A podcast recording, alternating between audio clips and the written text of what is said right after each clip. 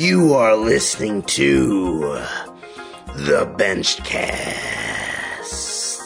with your host, the man whose business is benching, Coach Ben. Hey guys, Coach Ben here, you are listening to the Benchcast, the number one podcast if you want to increase your bench press. Do yourself a favor and head on over to bigbenches.com and check out our Better Benching Academy. You can get started today for as little as $9. It is the place to be if you want to see major improvements to your bench press. Let's get into today's episode. We are talking about the importance of training at high intensities.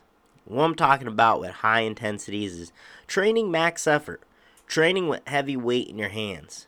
All right, that is a really, really important thing to do, especially on the bench press, whereas it's a little bit more easy to recover uh, compared to a squat or a deadlift. Right, we can recover a little bit better from working heavy on the bench press, and I've found that this is a crucial element to your success. If you want to be great at bench pressing, there is nothing like training with high intensities to teach you how to get better. And I wrote down some spark notes here today about the things that you learn to appreciate as you work into higher intensities. I was talking with one of our athletes the other day. We were training, and this subject of having a greater appreciation when you're training at these higher weights of like what's going on. That was a subject that was approached because he would take the time to watch equipped bench pressers and the things that they would do. And I've always said time and time again, there's so much to be learned from being in equipment or watching lifters in equipment. So seeing lifters perform under the pressures and demands of a bench shirt is one of the most rewarding things that a raw lifter could actually do because it gives you an appreciation for the things that you need to be doing.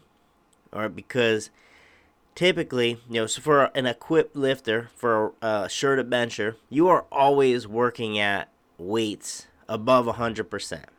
That's the nature of shirted benching. You are handling weights well over what you could possibly handle raw. So everything in terms of technique needs to be completely dialed in. All right, so you really get proficient at benching well, benching with good technique. Whereas a raw lifter, think about the bulk of a raw lifter's training.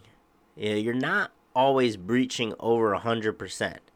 Right? Sometimes you do overloads with board work, slingshot work, and those things are valuable things as we'll talk about today, but most of your training is probably going to be at sub-max intensities.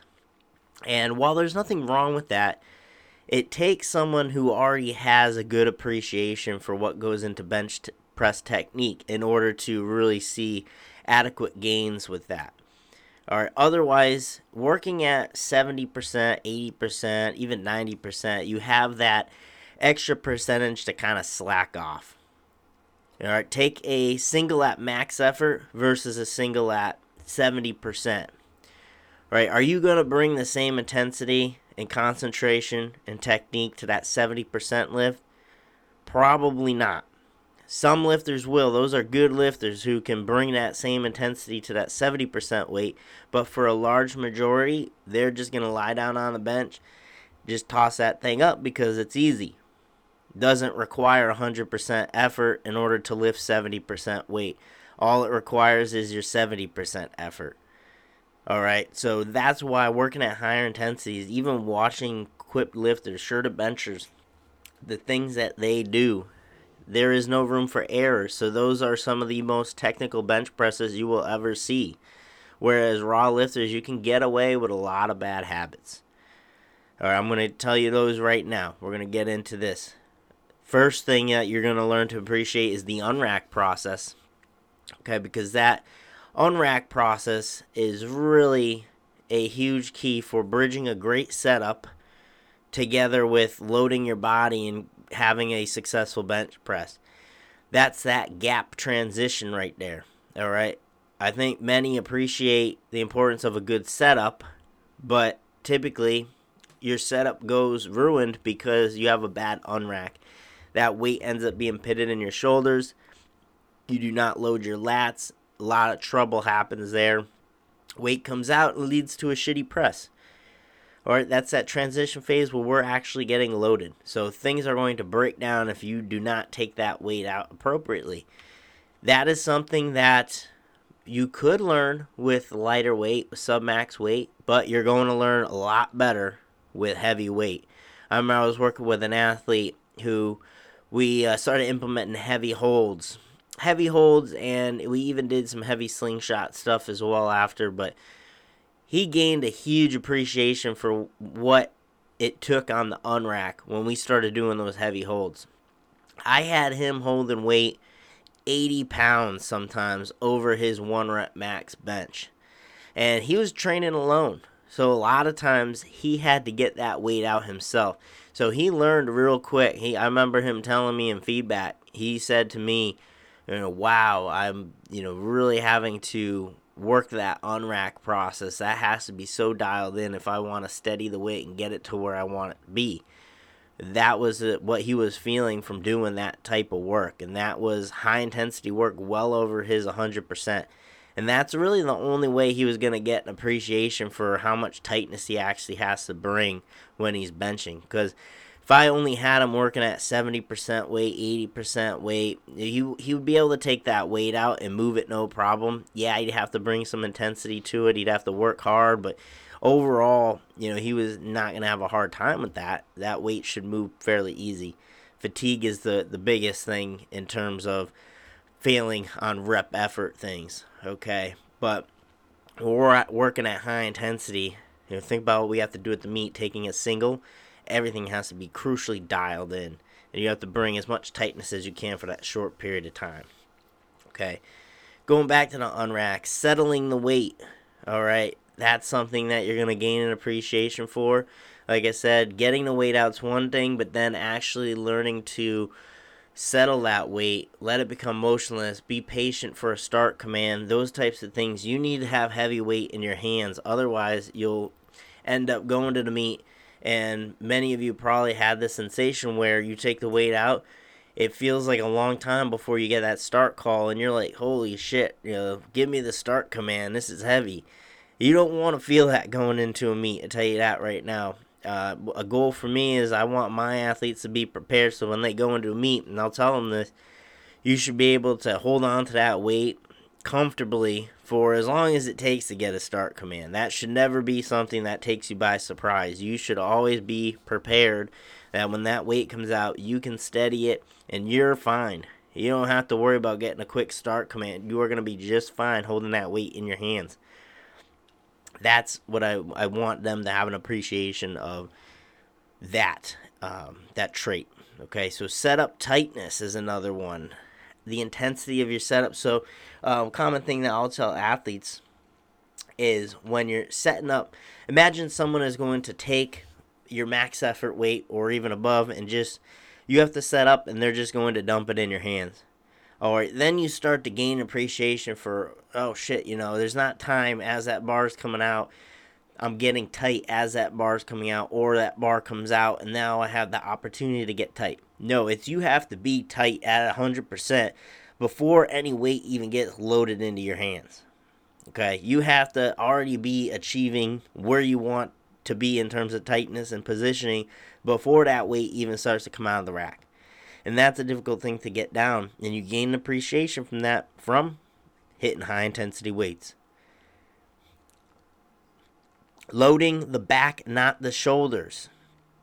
All right another big one here most of the time this goes back to unrack right? We want to chase the weight. We want to lift the weight up and then out. Something that you want to stress is dragging the weight out of the rack. Making sure you're dragging your scaps down to your hips, you're locking that upper back in place, you're, you're super strong through the upper back, and that's your platform to press off of and for the weight to load into. Because if you're trying to command that weight with your shoulder joint, you're setting yourself up for injury and you're not going to lift much weight. Okay, you'd have to be super, super strong through your shoulders and upper body use your back, use the pad to your advantage, leverage with the pad to lift big weight. All right, you want to load your back, and that's a crucial thing to get down. It takes time. it really takes a lot of time to learn how to bench properly with your back, utilizing your back strength to your advantage. All right, and the quickest way you can get there is well, one, having a coach, and then two, lifting heavy weights. You know, at the end of the day, guys, all these are coming back to training at high intensity. That's what this podcast is all about. These are all benefits of getting heavy weight in your hands. Stability. Stability is a big one. This is why I coach lifters to put their feet out flat, have a wider base because it increases your stability. You know, you'll see many equipped lifters. Some do toes back, but I'm telling you from my point of view, since I switched from toes back in a shirt to being feet out flat with a wider base, it has been a night and day difference. You no longer have that teeter tottering of the weight trying to settle it. All right, it is a big, big difference. And then you experience that raw when you work at max effort weight. Otherwise, you know, how much stability do you really need for 70% weight. Not a ton. You can get away with a lot doing that. Okay. So, I mean, that pretty much sums it up. The intensity needed in order to you know, perform at that max effort weight. Obviously, the only way to get to that point is to feel that weight. Okay, so things that are going to help you in your training at the end of the day doing bench holds, so taking the weight out for 10 seconds, well over your max. Um, I do do slow eccentrics. Well, not necessarily slow eccentrics, but I do do heavy eccentrics with our athletes with maximal weight. So they might handle their, their max and they just control it down into the pins. Um, bench holds, like I said, are great. And just working at higher intensities in a slingshot off of boards, uh, reverse bands, using partial range to your advantage to do that um, will help you gain an appreciation as well. But for our athletes, we're typically having them hit a one rep max uh, about every four weeks now. Okay, and this doesn't always have to translate over to hitting a brand new PR every single time it's more or less kind of use that opportunity to work up to what you feel comfortable for the day. If there is a clear PR there, which there might not always be, you go ahead and take it. But otherwise, back off and just hit heavy singles. You know, pretty much we're we're having our athletes hit heavy singles every four weeks in order to continue to have that adaptation from training heavy. All those things I just talked about, you are reinforcing all of them. Okay, so Again, guys, training at high intensity, I can't stress the importance of that enough. And then take the things you learn from training at high intensity, or take the appreciation you gain in terms of what you have to do in technique, and bring that down to the lighter weights. That is, again, the number one thing I can tell any lifter is you have to bring 100% intensity to the lighter weights. Not many people are doing that right. That is your opportunity to get well ahead of everyone else and make immense progress in a very short period of time. You know, if you're think about the long-term effect of that as well. Okay, if you are training with light weights, you know, think about all your warm-up sets, all of that. Think about five years down the road. If you kind of half-assed all your warm up sets that you've ever done. You know, you're talking about a lot of warm up sets over the past five years. Okay, weights that don't necessarily get included in your quote unquote working sets. If you were to bring 100% intensity and effort to all those warm ups and actually get something out of them, and you did that for the past five years, you are going to be in a much better place than if all you cared about was bringing your intensity to the working sets. So just think about that one for a second. I think that'll really settle in with you. All right, guys, this has been the Benchcast. I really appreciate everyone tuning in. Make sure you leave that five star review, and I will talk to y'all next time. Thanks for listening to the podcast. If you enjoyed today's episode, please give it a thumbs up and share. If you want more information on how to transform your bench press, consider checking out the Better Benching Academy on bigbenches.com. This is the ultimate resource for building your bench. Head on over to bigbenches.com to see how you can get started today.